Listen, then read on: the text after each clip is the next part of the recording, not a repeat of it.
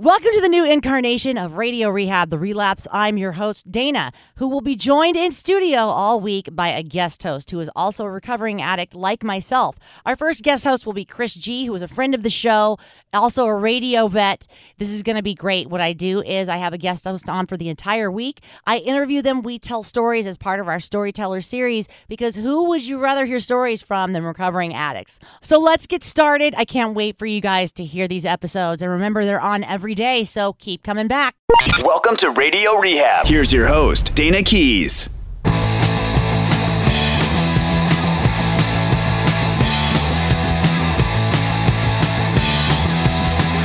Welcome to another episode of Radio Rehab. I'm your host, Dayna, here in studio with producer Shar and our guest host for the week, Chris G. Welcome back, Chris.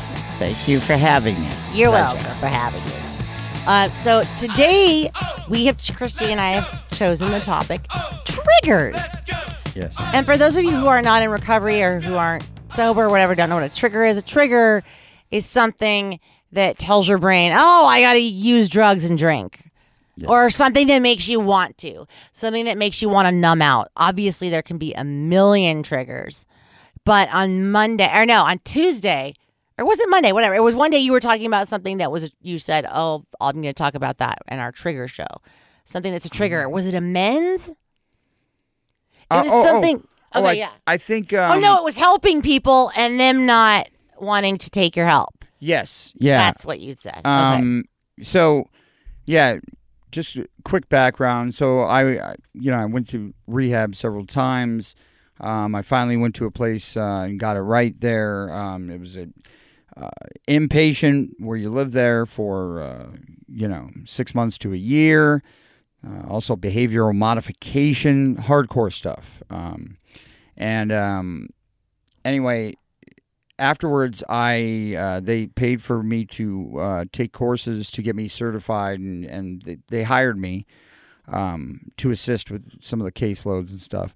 And um, so you make friends, and it's great to surround yourself with people in recovery. Um, but uh, you got to be very careful with with that because um, you know there, there's uh, it's it's kind of like the thirteenth step. Um, you know, getting involved with someone in recovery. Mhm. Um, if you if you get too close to someone uh, and one of you slips and relapses, there's a chance. You know, it's almost it's it's it's like a contagious. You know, it's like a cold. It could happen. You could fall with that person. Um, and I think uh, I've been to nine funerals since um, January. Of this um, year, Yeah. you've been to nine funerals in 2016. Yes. What? and uh, they it was all people linked uh, to to that center, and um, uh, you know some some died from o- ODing. Um, two were um, killed by uh, police officers um, while committing crimes. Um, They were committing crimes and like yeah, I I, it wasn't like a police shooting or something. It was like they were actually in the wrong and they were doing something. Well, yeah. Well, I mean, right, like a block from my house, uh, one of my old roommates at the the place. Uh, he was. Um, this is in the beautiful town of Hayward, California. Look, Google it. Look, it ghetto. one No. sexy town. no, um, no, uh, blocks from me. Yeah, he no, he he was in a stolen Mercedes, and um, they they had cornered him in like a cul-de-sac, and he, uh, you know, rammed one of the vehicles, and you know, so they consider that uh, attempted, you know, murder of a police officer. So they opened fire, uh, and that that's what killed him. But a lot of young young people, um, and uh, you know, and some died, you know, committing crimes, you know, toward the wrong people who were armed, and you know, that's oh, committing happens. crime to to somebody who had self some sort of self defense, like they had a gun in their house and they're trying to rob somebody basically with a gun in their house. Right, right, Oh. and and and this place is famous for um, they're, well, they're not famous, but they're they're no, they're known for um, you know, helping people get out of gangs they'll do tattoo removal Oh, and- right. I and remember things of that nature. that. You know, and job placement and stuff like that. So um, I hear the tattoo removal, removal stuff is like painful as fuck. Like, don't they burn it off or something? Um, I, I I don't know how they do it, but So basically, if have to do somebody it in a has, like- process, like, you get a little bit done, and then you have to go back and back, and um, Do they make you get your like if you have a gang tattoo? Do they make you, or is it up to you? No, no, no, Okay. no. You you still deserve uh, recovery. They, you know, but they, what we, uh, we try to discourage that. We try to break. That's where the behavioral modification comes in. Is is uh, breaking them uh, down and getting them to be accountable and hold other people accountable to tell on people. You have to tell on people.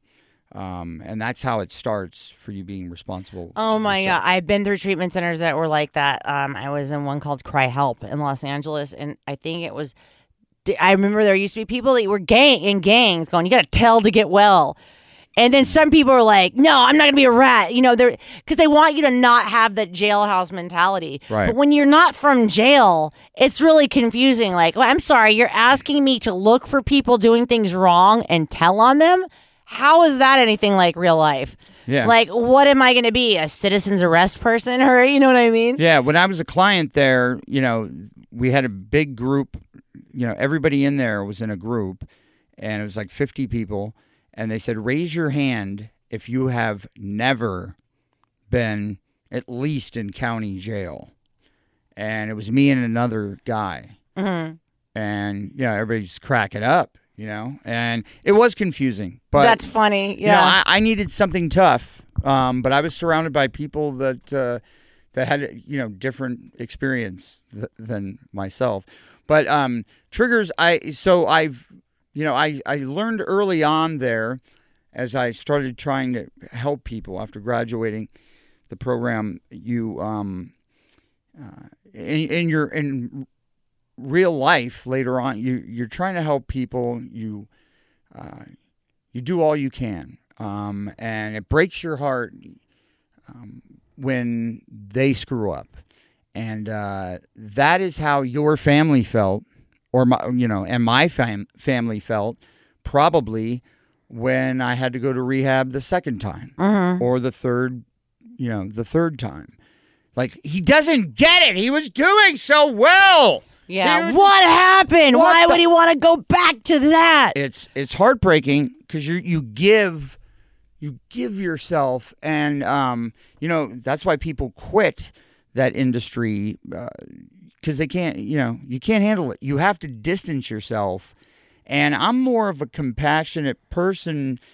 Um i don't know i got this super sensitivity from my mother or whatever the hell. And and so i i have a hard time with boundaries but i've you know I've developed them now, but you know it's it's kind of weird. Do You, you you know it's like they say cops you know don't take your job home with you. You know Oh, high God, divorce yeah. rates and because they see terrible things. And you know when you Like you if you're a mafia hitman, you shouldn't take your work home with you. well yeah I Um, mean, yeah. Or I know it's like it's probably like therapists. Therapists have to, you know, they really can't. You can't get attached to people, and that must be hard if you if you're talking to somebody who's really going through some shit. Right. And so that that um for me was a trigger I never anticipated. Um because I would feel like I failed. Um and I'm I was doing everything right. And so, you know, you have to remember that, you know, recovery is every day for the rest of your life and things are going to go wrong and you're still going to make mistakes. Um, but you know, like we discussed earlier in the week, it's how you react to that. Um, that's a trigger. Um, at first, um, ball game Warriors games were triggers for me because I don't, you know, the Warriors aren't really my team, but you know, I noticed every fifty or seventy-five feet there's a beer stand. Right. What the hell? Who did who designed this place?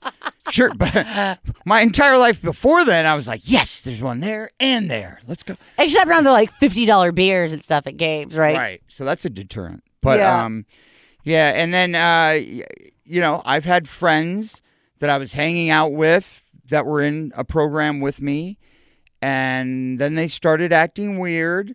And then they started giving me gifts, but not like specific things that I could use, but like, here's Like a charger for your phone. Here's a, how about a, this cool flashlight? It's brand new. I'm like, did you win that? Why were they giving you that? They, they were stealing things. Oh, they were stealing things, and, they thought in order to get in some. So I'm guessing as an addict, So that they- would probably be like they're trying to get you to co-sign the fact that they're stealing by giving you a gift, and then you're happy about the gift and you like it, and therefore, hey, it's okay that I steal. Yeah, and it turns out, you know, they they lose 25 pounds in you Yeah, know, right, a, a month and a half, and then you realize, you know, what they've been doing, and you know, now with me and my addiction, and and the same with you, um, pretty much, you know. If I didn't have money, I would try to get money somehow, but I, I never fucking like robbed people or stole shit or whatever. Um, a lot of the, the people that I met, and they're great people, but they when the addiction comes back in, it puts them back to being criminal mode, Yeah, and they're putting themselves in danger. And they're they're giving free gifts. No, yeah, they're giving free. Gifts. If you need a car charger, just you know, yeah. Yeah. I, I that's you know I remember doing that when I didn't have cash. I had somebody else's credit card, and I would do. It's so funny that you said that because I remember having a dealer who had a really fakakta weird crappy charger for his phone. It was always because I was like, "Why didn't you answer your phone?" He's like, "Oh, my phone doesn't work because of this charger." So I remember being like, "I don't have cash. He needs a charger," and I got dude's credit card. You know, I got somebody's credit card, so I took this and bought him like this really fancy charger and went to his house and was like, "I got you this charger. Can I have some drugs?" You know, it's Yeah. it's so yeah.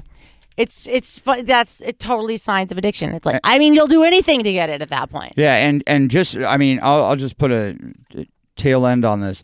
Uh, a specific example that happened it was a couple that I went through the program with the guy, and he had known this woman previously, and they were both clean for a while, and um, but they were struggling financially, and you know they would ask for rides or you know whatever and then it got to the point where you knew they were using not only because they were giving stuff, but before they turned into criminal activity, he actually offered her sexually to me for you know, Money. if I could, yes. He tried to pimp her out. yes. Wow, And what I've a never, great I've never seen that in like that form. I bet they're still together. No, I'm totally kidding. well, no, they, they are together. You're kidding. They're well, Oy they're, they're they're separate but together. They're both in Santa Rita for identity theft and grand theft auto. oh, they're still together in jail. But uh, yeah, so I I had to cut them off, and I did just in time because right as they were rolling and doing, uh, they were successful as criminals. They got popped right after that, good. Yeah. Yeah. I mean, not good, but good. and that's yeah. uh, I get messages from Santa Rita. That is. Oh, me. that's where you got that message from. That's, That's- funny. Yeah. yeah. If- for what we're talking about, Chris G, by the way, played me a voicemail the other day that was like, "You are receiving a call from the Santa Rita Corrections Facility" or something like that. Uh, anyway, thank you for listening. Today's show has been about triggers. If you would like to write in, it's radio rehab at gotoproductions.com. That's G-O-T-O productions.com. You can call or text 415-496-9511, even when we're not in the studio. Uh, on the social media, Facebook, Instagram, and Twitter is at Radio Rehab Dayna. Also, since we are doing daily shows, you should like and share and subscribe. Then that way you know when a, no a new show comes out. Uh, Chris G will be back with us again tomorrow on Friday. He's he's been here the whole week. Yes. You're sticking it out to the bitter end. Yes, I'm. I'm doing some uh, uh, pro protest uh, analyzing. I analyze protests so that in the future we could protest better. Pro yeah, protest analytics. Hey, it's a new thing. It's my side. There's job. an app for it, right? We'll talk about that tomorrow and how it doesn't exist. And also, um, tomorrow's show will be about the end. Thank you so much for of listening. the world. No, well, maybe. Thank you so much for listening. Thank you, uh, Chris G, for being here, and stay sober. Sex and drugs and rock and roll is all my brain and body need. Sex and drugs and rock and roll.